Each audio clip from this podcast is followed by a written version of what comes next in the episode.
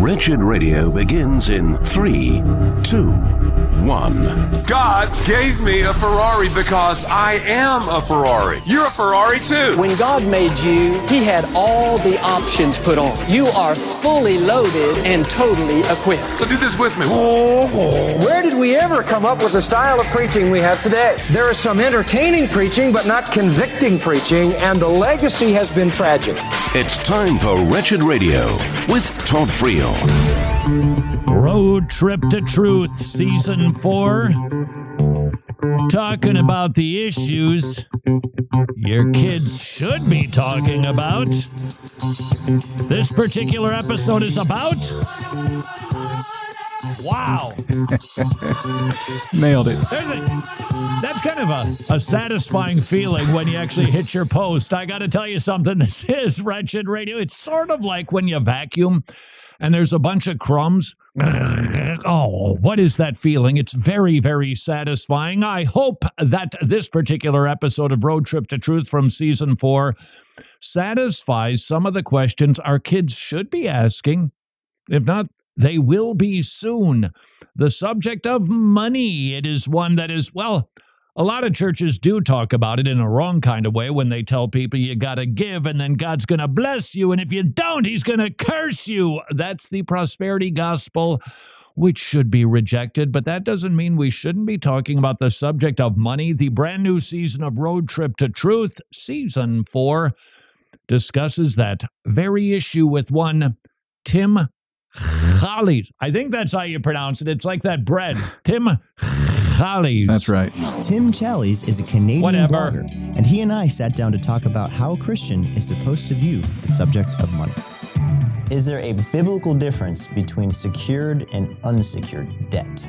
I'm not sure that the Bible has a lot to say about the distinction between the two, but it is an important distinction for us to know in that a secured debt is one where you're putting up something against the debt to say, if I cannot pay it, you can have this. Unsecured debt is one where I'm just taking out the debt, I'm borrowing something, and I don't have anything to put up against it so that if I fail to pay, you're going to lose. And so I think we really need to be aware of those differences and um, just be sure that as far as we can, we are securing any debt we, we need to have. So Christians can take a loan, but not an unsecured loan? Generally speaking, it would be more wise to take a secured loan so that you can ensure you're able to pay it back. The Bible says it's very wrong, very sinful to borrow and not repay. That's a that's a grave sin in the eyes of the Lord. Hey, you got to have some obligatory funky music to keep the kids' interest, don't you know? What are your thoughts about student debt? Uh, it's a trap. Don't like it. Not not a fan of it. I think a lot of young people are pushed into taking out loans and not really well informed on how it works or how severely it can cripple you later in life. It's necessary if you're going into a field that, you know, is going to make the money back, but if you're not necessarily, then kind of puts you in a tough spot. Don't go to college. Colleges should be about like education first and not be a business first. Should a student take student loans? Asking if a student should take a loan is an interesting way to ask the question. Uh, it, it attaches some sort of moral imperative to it. Is it right or is it wrong? It's probably better to put it in the realm of wisdom. Is it wise or is it unwise for a particular student to take out a particular student loan to pursue a particular course of studies? There are so many factors that need to be weighed. How do I know if I should take a student loan or not? You'd probably want to consider a number of things. Could you work for a year or two and accumulate enough funds that now you can go in debt free? Are you really uh, likely to succeed at that educational program and then emerge on the other side with a degree that would generate sufficient income that you could easily pay that back? Or will you be bogged down in debt for years and years and years? And then not everybody needs to go on to a college or university education. Many people can get involved in other fields where you don't need that. You don't need to take out loans. You don't need to go to university. You can still have a very, very good living.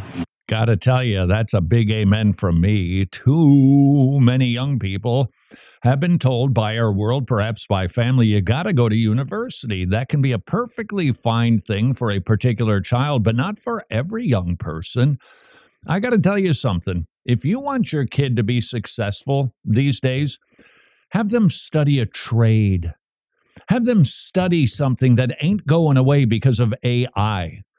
Toilets will still need to flush. We can have AI, and toilets will still need to flush. You're going to want HVAC. After all, we got to keep the computer cool down, don't we? If your kid goes into a trade, I got to tell you, that is not second class citizenry. I know that the world seems to emphasize university and having a diploma and as many initials behind your name as possible, and that can be well and good. You, you just don't want to say that all of that is bad. Certainly not. If that is if that is your child and they are seeking to increase their knowledge in a particular field where it appears they should be able to recoup the massive amounts of debt they're probably going to incur, rock on. But that's not the only way. It's the world that tells us that. But I think wisdom says getting into the trades, really smart plan. Go ahead, find somebody who works in the trade and ask them how they're doing. You might be shocked at who's making the big bucks these days. Do you think it is wise to take a car loan or a home loan? If you have a safety net of money, like for a rainy day or something, and you really need that, I would say yes. Honestly, I feel I feel like you need like a loan for both. Me personally, I'd rather like try and like pay it outright. Yeah, pay it in cash. Car loans, I don't think so because, you know, a car depreciates in value. But I definitely think um, a home loan because, you know, that can grow in value and then you'll be able to make equity on that. What about like car and home loans? Are those good debts to take on?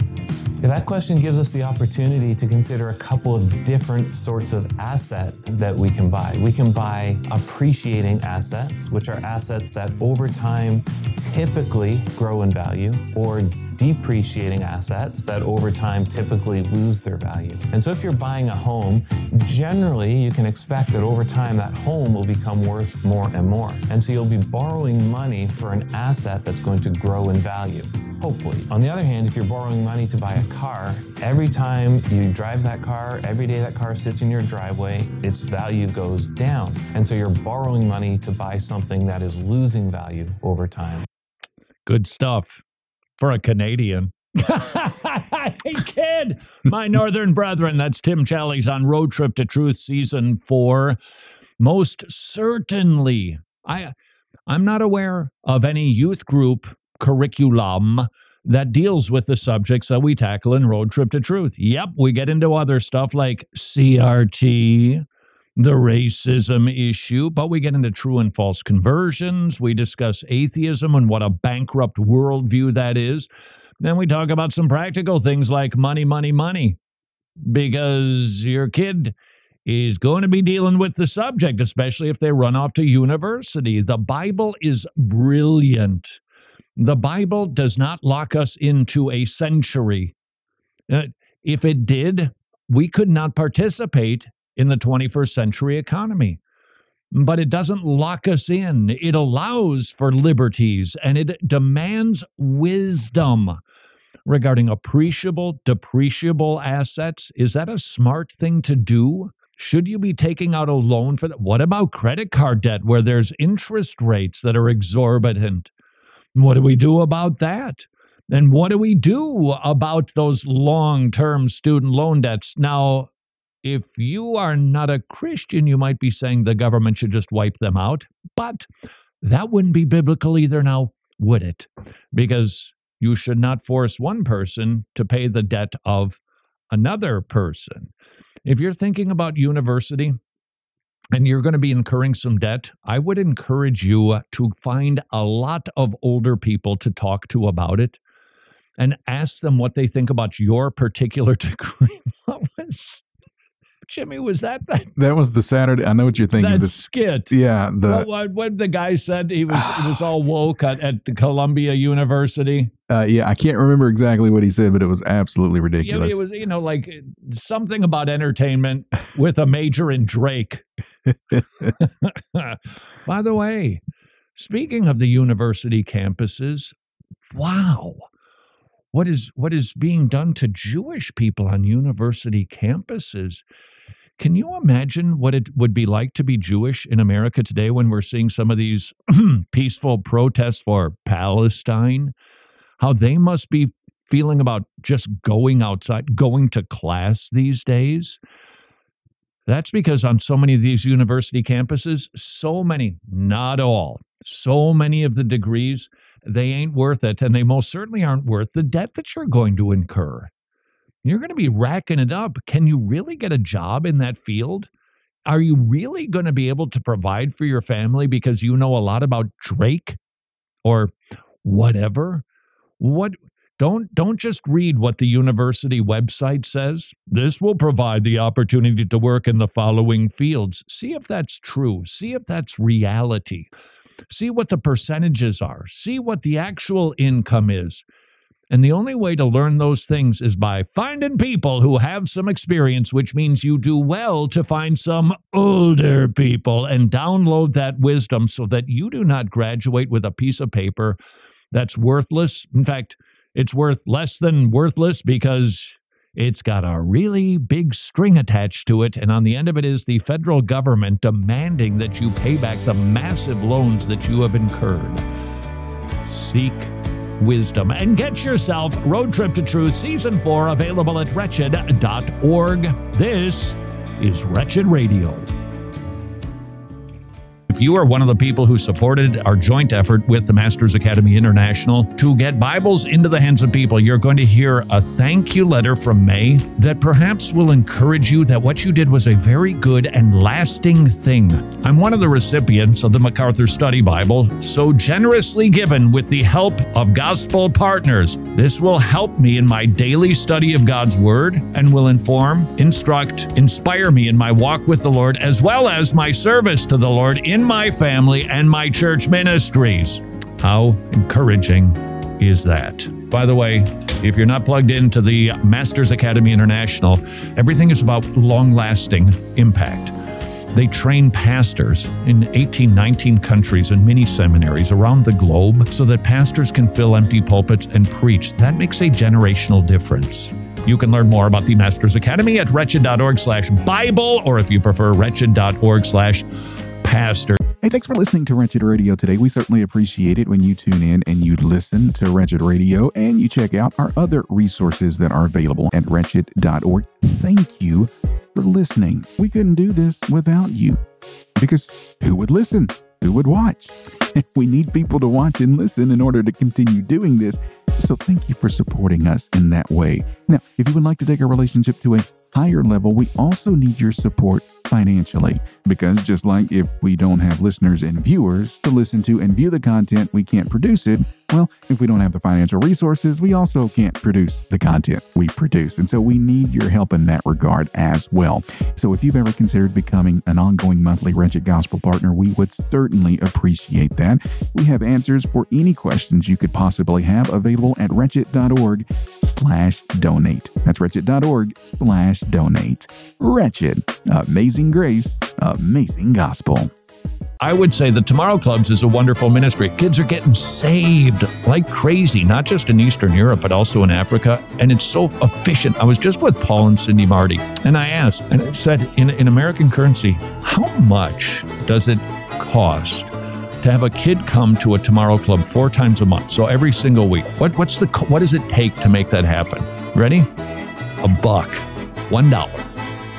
That's it. The kid comes, they get treats, they get materials that they learn the Bible, they memorize a buck because it's it's all volunteer driven. All those dear ones, they're volunteers. It's an amazing ministry. And if you have a heart for the lost in Eastern Europe, Africa, and you love supporting ministries that are super efficient and biblically sound, I would point you in the direction of tomorrowclub.org slash wretched, tomorrowclub.org slash wretched, and ask how many children might I be able to support per month?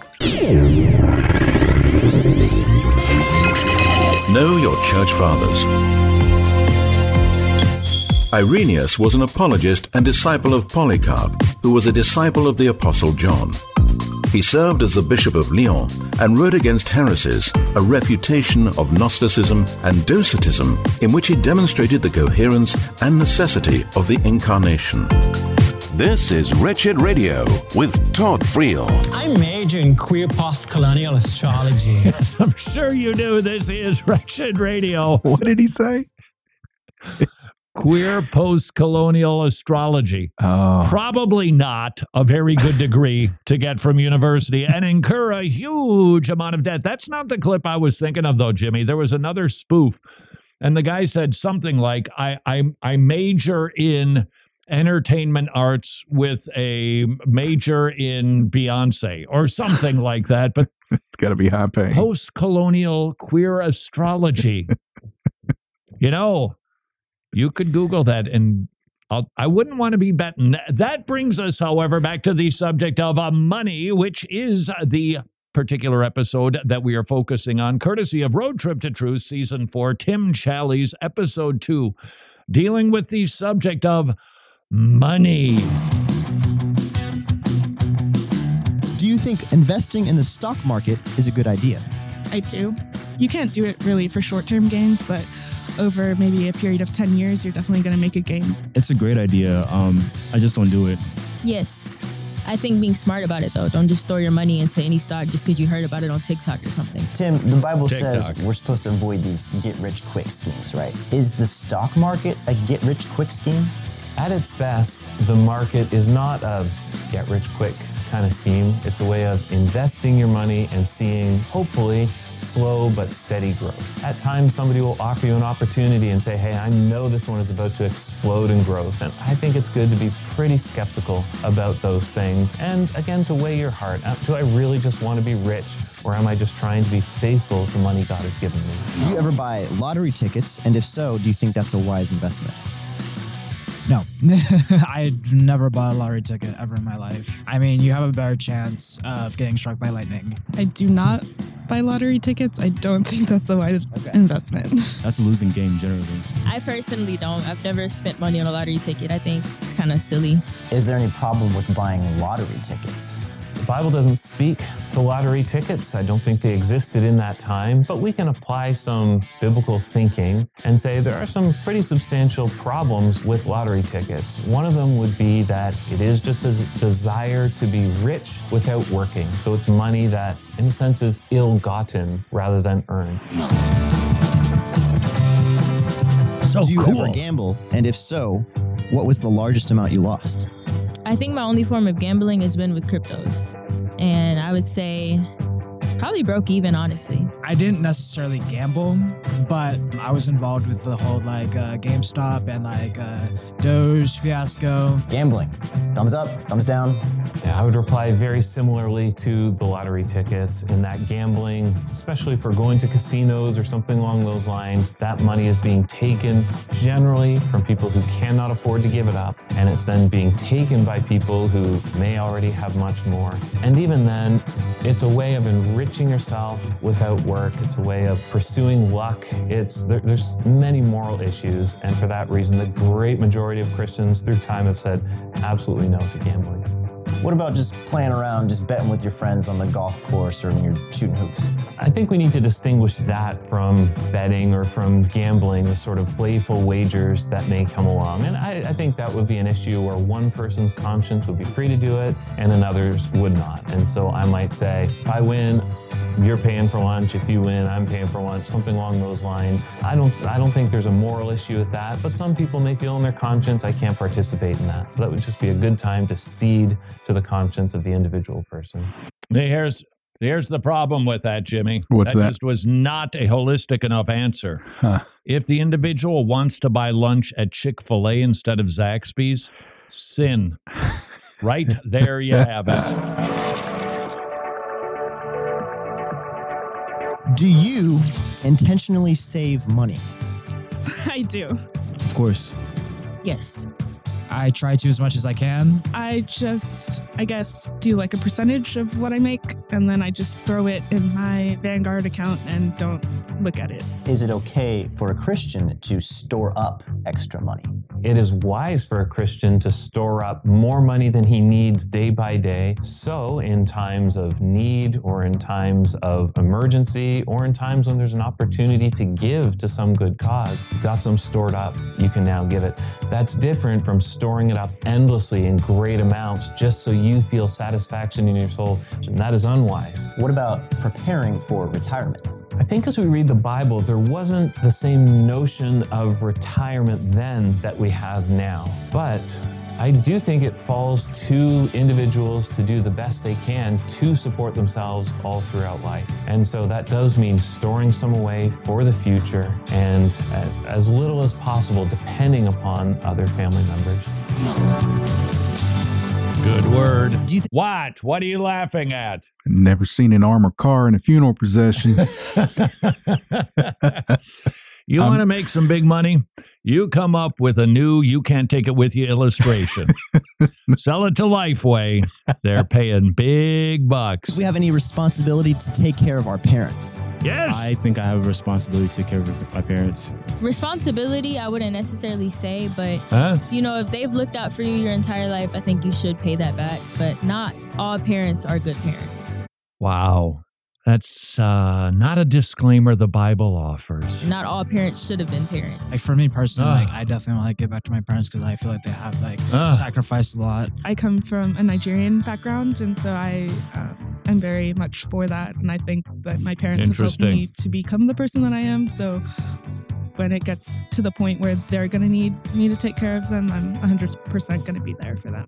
If my parents don't have enough money to retire without assistance, do I have to use my money to take care of them? The Bible makes it very clear that if somebody in your family is lacking, it falls first to family, before the government, before the local church to provide. Of course, there may be times where your parents have lived very foolishly, or maybe there's some very difficult circumstances in your background that would make it very difficult to do this. And so I would say then rely on your local church, speak to your elders, and ask them for wisdom and guidance about exactly what that would look like.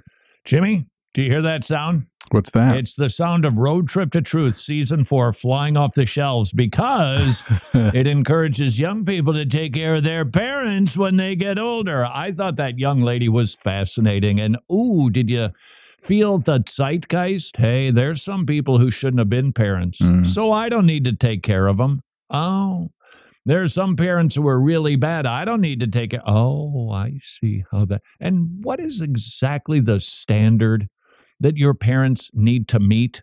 I've got the biblical answer. They're your parents. Yes, as Tim rightly said, there can be some wisdom that is involved, most certainly, but those are exceptions, not the rule. The general rule is yeah, we owe a debt to them. We need to take care of them. Is there ever a place or a time for an, an assisted living facility? Sure. Because you just you can't do it. But perhaps let me put it rather strongly just to dump them in there and then skedaddle and not ever visit or be a part of their lives on a regular basis or do things to serve or to help. Mm-mm, mm.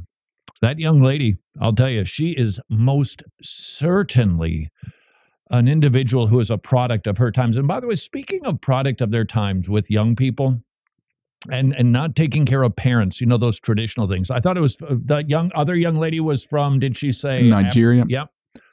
Culturally, you take care of your parents. That's what you do.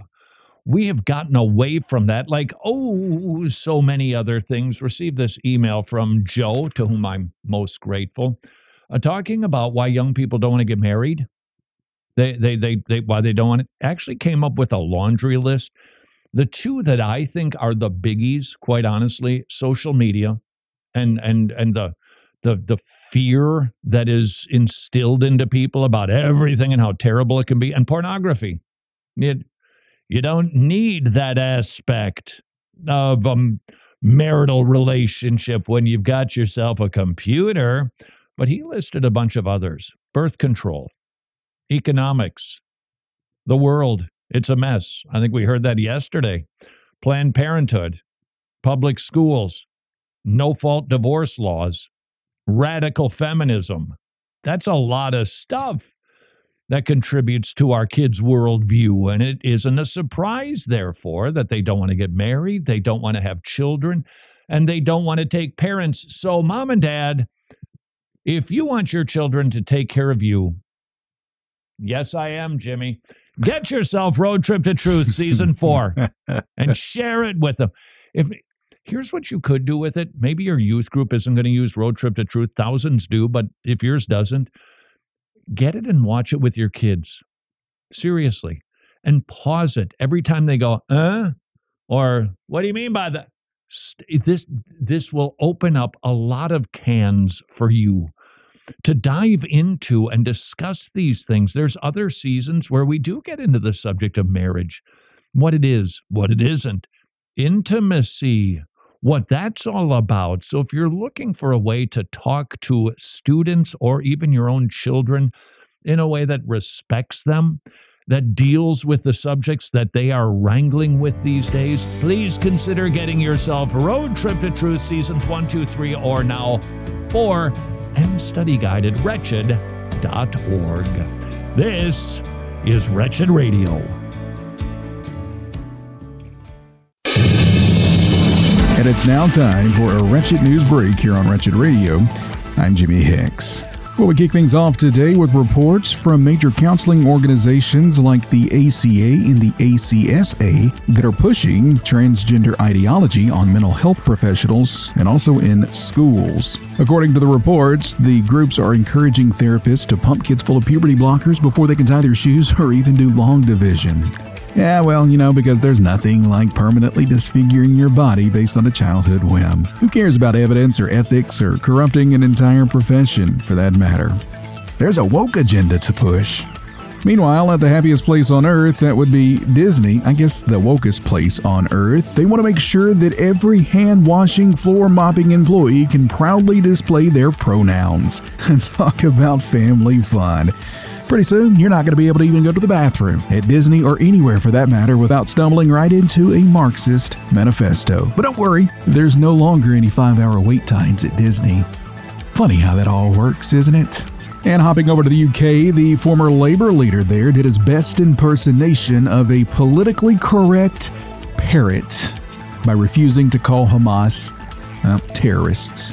Despite being asked 17 times, he still refused to refer to the organization as terroristic. The deafening silence can only mean that he was either making a statement of support or he's just terrified of mouthing anything that could be remotely perceived as offensive, even with lives at stake. Yep, gotta be careful not to hurt any jihadists' feelings right about now.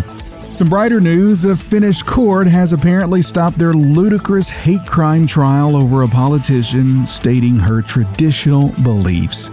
She just quoted a Bible verse verbatim on social media, and well, that was enough to land her in the defendant's chair. But she was finally exonerated. However, Finland suggests scriptural marriage warrants harassment charges. What a world, what a world. That's been today's Wretched News Break. More Wretched Radio is straight ahead. I'm Jimmy Hicks. Important dates in Christian history. 1727. A spiritual awakening at Herrnhut, Germany, launches the Moravian Brethren as the forerunner of modern Protestant missionary movements. This 300 member group sent missionaries to Asia, Africa, North and South America, and the Arctic. This is Wretched Radio with Todd Friel.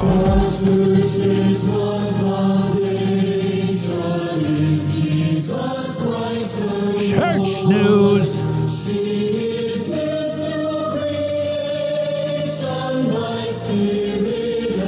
That might be very helpful.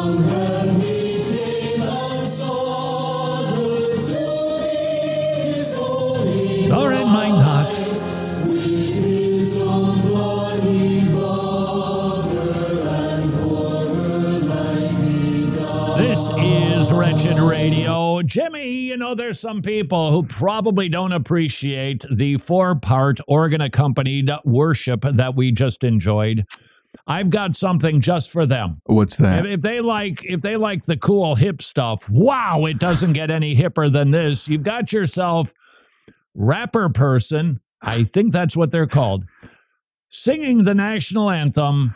Ah. Flavo, Flavo, That's an R at the end of that. Flavor Flav. Oh, oh, say, Can you see by the dawn's early light? You say, Who are you to judge, Friel? Have you ever heard yourself sing? yes, that's why I can judge. I'm well acquainted with bad singing. What so proudly we hail at the twilight's last gleaming. Wow, he's he's he's going for it here. This is this isn't as good as Carl Lewis, That's but beautiful. All right, hold on. I'm going to fast forward this because somehow he turned the national anthem into three minutes. Zoink. flag was still there. Oh, say,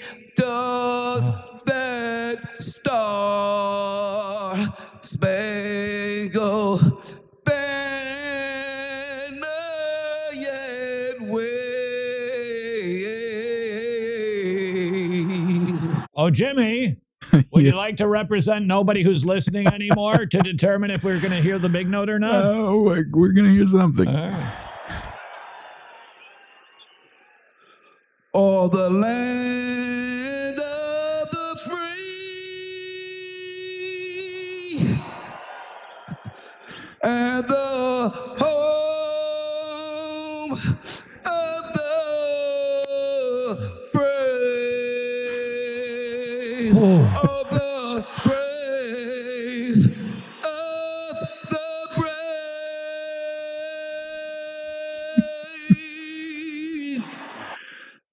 that was beautiful. Oh, that was something, wasn't it?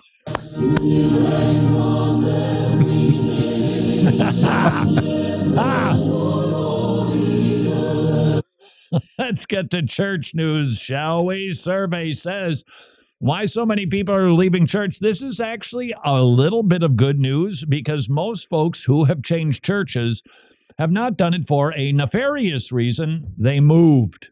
That would explain it, wouldn't it? This was a survey, you guessed it. Lifeway was involved in it. 29% of churchgoers said they switched because their church changed in a way they didn't like. Yep, that's true. A similar percentage said they left because the church wasn't fulfilling their needs. But it was 60% who said, yeah, we had to move. So that's not great news, but it's not totally horrible news. We've seen a whole lot of shifting going on with churches. Pastor, be encouraged. Maybe they moved. They should have talked to you before they left, but maybe they moved. But about a third of people are not pleased with their church to the point where they decide to vamoose. This is a conversation that we've had many, many times. Please be slow to leave a church. Didn't say never go, just be slow to leave. Do it with wisdom, do it with prayer, do it with counsel. 26% said they became disenchanted with their pastor. See, Jimmy, that actually might substantiate my claim from, I think it was yesterday, talking about a growing number of individuals who aren't happy with their pastor because they aren't matching their level of mm, agitation, of anger about what's going on in our world. Be careful about that. Be careful. And this is one of those times we need to remember. Now, look, you can talk to your pastor respectfully. You can do that. Do it respectfully. That's what we're commanded to do, as if we're talking to our fathers, which should also be done respectfully. Mm, But then you got to let the man do what he thinks is best for the congregation that he has been called to serve as an elder. That's his call. Be careful. Be careful. 22% highlighted disagreements over politics. Whoa, boy. Can you ever leave a church because of politics? Sure. Life issue, marriage, sexuality, gender, business. Yeah, most certainly. But be careful when it's other issues. Not saying you can't. There can be some extenuating circumstances, My encouragement is just be careful that you don't go quickly because your pastor just isn't, he's just not every week banging it on the issues that you'd like him to bang it on. Even even the stuff that I would say is really crucial like the life issue and the marriage issue, we need to submit to our elders. We need to let them preach what they believe the body should be hearing and if they happen to be an expository preacher, then let's let the text dictate what the contents of the sermon are going to be. The good news is only 2% of folks are leaving churches because, well, I'm a different religion now. So, Jimmy, overall, not horrific news that 60% that leave the church. It's simply because they moved. If you mm-hmm. happen to be one of the individuals, though, who's maybe a little disgruntled with your church, this article from it's Tim Challies' day from Tim Challies might help. His article is titled, You Just Can't Have It All. It would be impractical and frankly ridiculous, writes Challies, to expect a bunch of sinful people could join together to create a sinless community. Ain't that the truth? To imagine that perfection could arise from the confluence of a hundred lives as imperfect as yours and mine ain't going to happen. now, he explains a perspective that that isn't easy, but it might just help you overlook some of the stuff that's getting up your nose. Even though we know perfection is impossible, we all sometimes grow a little frustrated at the sheer messiness of Christian individuals and churches. There's a temptation to pack it up. There seems to be a law in this broken world that every strength is tempered with some kind of a weakness, almost as if there's a finite number of points that can be allocated to any individual or any church. I, think this observation is a truism. This is true with any. Think of your favorite politician. Did they not have strengths? Yeah. Did they have weaknesses? Of course. And so does your pastor, by the way, and so does everybody at church, including you and me. And so Tim's encouragement is hey, be careful. You should expect that there's going to be weaknesses. A pastor who is an especially powerful preacher may be an especially weak counselor. Elders who are skilled and vociferous in defending the truth may fall short in grace and love. A church that takes worship services seriously may be lax when it comes to evangelism. Now, none of those are okay, but some kind of imperfection is inevitable until we get to heaven. Take a look at your church. Is it irrational to expect that any one church, any one pastor, any one husband or wife for that matter, can excel in every way? Can we learn to tolerate church shortcomings? No individual, no community of individuals can be complete in everything. It just doesn't work that way. So here's what Challies writes Hence, the path to joy in church he also tackles marriage and life, is to accept there will always be imperfections, to accept that there will always be areas of disappointment, but be willing to celebrate the strengths while tolerating the weaknesses. Just as it is the glory of a man to overlook an offense, it is the glory of a Christian to overlook a weakness, to find greater joy in what encourages than in what disappoints. A friend of mine once said, I turned a corner when I decided to look for the good in my church and stop hunting for all the bad. And maybe, just maybe, that perspective will help you to not when it's theology, not when it's heresy, not when it's stuff that's like really corrosive and definitely bad for your family, but maybe it'll help you overlook a lot of stuff, including maybe Flavor Flav singing.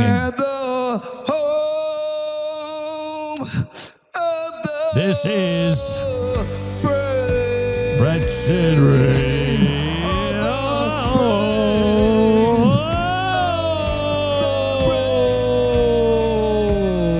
Oh, I think we harmonize rather well. If you happen to be staring down the health insurance barrel and you are groaning because you're going to have to figure out what do we do? Could we change? What do we get in November when it's open enrollment month? That barrel can be removed because every day is enrollment day at MediShare. Would you please call them if you're dealing with the health insurance blues? please take two minutes out of your day and give them a call at 844 34 Bible. 844 34 Bible. If you're not familiar with MediShare, it's affordable biblical health sharing. Average family saves $500 per month. Average. Their ratings high. Teledocs please check out MediShare by calling them, finding out how much your family will save, or you can visit medishare.com slash wretched, medishare.com slash wretched, where every day is enrollment day at MediShare. All right, well, buckle up, get ready. Road Trip to Truth Season 4 is back. Host John Fabar is also back this year. But what's different this year is he has a traveling companion. Our buddy Jake Ream is joining him on the Road Trip to Truth for Season 4. And this is not going to be your typical grandma's Bible study. No, no, no, no. If any of our other seasons are any indication, you know exactly what you're in store for. Hard hitting questions, controversial topics, and a heaping dose of biblical truth. Sin, death, atheism, racism, critical race theory, you name it, they're going to cover it this season, and they're not going to pull any punches while they're doing it. Get ready because they're going to tackle the toughest issues facing Christians today from a solid biblical perspective. Road Trip to Truth Season 4 available for purchase now at wretched.org slash 4. That's wretched.org slash F-O-U-R. I believe in a culture of life. One of the most impactful moments of my life was when I heard the heartbeat of my oldest daughter uh, in my wife's womb and then saw the sonograms of all three of my kids. The sonogram or the, the pictures that are taken of babies, still a profoundly helpful tool, which encourages me to encourage you to consider supporting Preborn Ministries. Preborn Ministries and their network clinics. They are giving away free ultrasounds to women, but they do cost something. It's $28 an ultrasound. And just as you heard Governor DeSantis say, his view of life was profoundly changed when he saw the baby baby in the womb. When you see the form and the shape and the fingers and the heartbeat, would you please consider supporting Preborn? It's a great ministry of life. It has a high anthropology, shares the gospel with women and with the dads. Preborn.org slash wretched. Preborn.org slash wretched.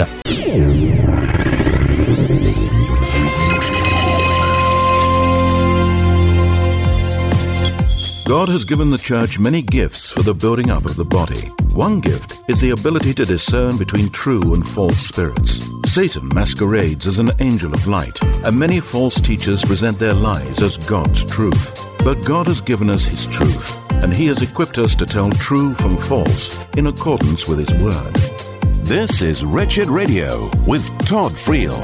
Apparently, I'm rather naive. This is Wretched Radio. For years, I have read different manuals and articles about church transitions, and I've scratched my head and pondered why does it have to be this way? What way am I describing? Well, the way that an article in Christian Post describes the transition of retiring pastors. And I've this is not the first article that I've stumbled across. I've read many articles. I've even heard it at different conferences. Hey, when you retire, you need to get out. You need to leave because it causes too much trouble for the new guy. He'll never step out from your shadow. And I kept wondering, why is that? Why why why can't it be sweeter? I get it. You got sinful people involved. I get that. But shouldn't the church be the place where the one leader can pass the baton to another leader and it's good and it's healthy and even beneficial? Somebody would protest, but everybody's going to run to the old guy. Yeah, let's say they do. Why is that necessarily bad? What if they run to the old guy to complain and he corrects them? hmm Let's face it, people are going to have those complaints about the new guy, whether the old guy is there or not. How's about the old guy can actually absorb some of those critiques for the new guy. Well, but they they go to him all the time to just ask theological questions, right? And why is that a terrible thing? If he's pastor emeritus, does that mean he doesn't ever get to talk to anybody? Maybe it would actually help the pastor who gets hit by 10,000 questions every single week and he could absorb say 3,000 of them. Why why wouldn't that be good? And why can't we model that we do transitions better than the world? I mean, you see it in elections. The old guys are out, away they go. The CEO, he gets axed, bring in the new guy, he's gone. Okay, that's the way of the world. We're the church. This article mm. provides 10 insights for retiring pastors. Number one, when you retire from your church, stay away for a season. At the very least, let your successor get established without your presence for several months to a year. What? What? So, this fellow who has been a part of the church, he hasn't just been the pastor, he's been a part of it. This is his church. This is where he goes to church. He's a member there too. He's supposed to go away for six months or a year to let the guy get established. Where's he supposed to go? What, what about him? Vis- visit the mega church down the street, go on vacation, not go to church at all? Why in the world would we advise such things? Why can't he be there and help the other guy get established and actually serve the role as a cheerleader for the guy? I don't understand this. Jimmy, am I naive? Uh, no, well, I see both sides. All right, tell, all right. Then then tell me the wrong side. No, I don't I don't think there is a wrong side. I said I see validity from both sides. But where's the guy supposed to go? Well, I don't know where he's supposed to go. Oh, I, I don't that kind of a consideration. yeah, I think so. I think I mean, so. what, what is he supposed to visit the church down the street Uh, and do what there? Uh, Yeah. does he? What is his? Is he not a member there? He's he's not a member anywhere. He, how's about the guy isn't safe? What if he needs discipline and he's not a member of a local church? That's actually true. I mean, I get it. I really do get it. But see, this is what I don't understand. Why it can't be a sweet thing? Well, yeah. Look, if, if it happens to be a senior pastor and he's still trying to hold on to a fiefdom, well, that's just a sinful attitude. Uh, that's got to go. But why? See, here's an, here's another transition that I that I don't quite understand. That we first look for a pastor from the outside. Why don't we look on the inside? And you go, well, some teenager who grew up there, everybody knows what he was like. So what? So what? Why don't we know that people mature and grow? Don't we know that they change over the years? Why wouldn't we want to find somebody from inside? Well, because there's some people who might be jealous or don't respect him. Well, then they need to stop being jealous and they need to start respecting him because of the office, not because they knew that he threw a rock at a window when he was 12 years old. Back to the article. The moment you announce to your church that you plan to retire, your relationship with the congregation has changed. No, it hasn't. You're still the pa- you've announced it. The relation now I get it. It oh, he's coming to the end. I get it. It's sort of like a lame duck presidency, but can't we do better than the political realm? I get it. This is why, in my estimation, I'm not a political pundit. This is why Joe Biden claims to be running again. Because if he said I'm not, he's lame duck. Well, then he's out of here. He's got to say that. We'll see what happens. But shouldn't we do better than that in the church? Your senior pastor says, Hey, everybody, I'm stepping down, and here's the plan for the next X number of months. We're going to do it like this. I'm not going to abandon you. I'm still your shepherd. My calling to this office, it is still in full force. I love you. I'm here. Let's do this together and let's open up a new chapter for this church. You are no longer the pastor, writes this Christian Post article. You are the departing pastor. Well, no. He's he's the retiring pastor. He's he's not going to be doing the same duties. Then I suspect why wouldn't we want a guy like that in our church? We don't want him teaching a Bible study? We don't, we don't want him counseling anybody. We don't want him being a calm presence during an acrimonious church meeting. I don't get it. Number seven, don't be surprised. Remember, this is for insights for retiring pastors. Don't be surprised if the church doesn't want your input on finding your successor. Um, well, then that's a foolish congregation, isn't it? Well, we just need a change. We, we, we need some fresh blood, some new ideas. Really? What? Don't you need somebody who's godly? Don't you need somebody who can handle the word rightly? Aren't those the qualifications for being an elder? And you don't want the guy who's been an elder probably for decades to be involved in that? Don't take their posture as a personal rejection. I don't know they couldn't, honestly. It is human nature for people to move on once they know significant change is on the horizon. Well, I get that to a degree, but I don't know why that has to be. Call me naive, but I just think that a church should be a place where we do things differently than they do in the realm of politics or in the realm of business. Jimmy? Yeah, I, I agree with what you're saying totally. And I, I agree, especially on the one about the successor. Um, I think, I, I really think that a congregation would do well to want their longtime pastor to help them find a successor. If he's been their shepherd for many, many, many years, how do you not think that he's going to continue to have your best interest in mind? Well, here's here. Okay, let me just argue the other side. Okay. Uh, you know what? He just hasn't been doing a great job for a number of years, and he uses some of those anecdotes in his sermons. I've heard him like seven times, and you know he just doesn't have the energy that he used to have, and um, I I just don't know that he cares that much anymore. Mm. Okay, those observations may or may not be true, but I just don't know that they should overshadow the wisdom that you have in a guy who's dedicated his life to you. Yes, right. He's there, isn't he?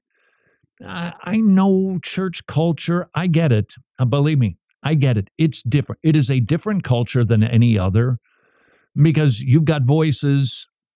Mm, But the reason that I think we have so much I was going to use the word toxic culture inside of church. It's because of our failure to appreciate the office of the elder. That this guy has been appointed by God, or he wouldn't be there. God wants him there, or he wouldn't be there. And, and, and that even though maybe his sermons aren't as sizzling as they used to be, he doesn't throw the flames like he once did. Okay, so he's slowing down. Find another guy. But don't put this guy on the ash heap. Don't send him packing to Florida to do nothing. That to me is just so unwise. And by the way, as long as we're talking about this fellow as if he's got gray hair, that's true for all of the old people in our congregation right now. This it's like just sitting there. You don't need Chuck Woolery to make this connection. You got a bunch of young people who are very confused, who are looking for help and for guidance. You you read pretty much any sociological study on Gen Z and millennials, they're desperate for wisdom and guidance. And then over there you've got oh, they're not there anymore because we changed everything just to market to the young people. And we sent the old people away because we turned them off with music and we told them, you're not really the important demographic. Look at the marriage that could take place with old people downloading wisdom to young people. So, this, call me naive, isn't just about pastors. It's about all gray hairs who happen to have something precious wisdom. Until tomorrow, go serve your king.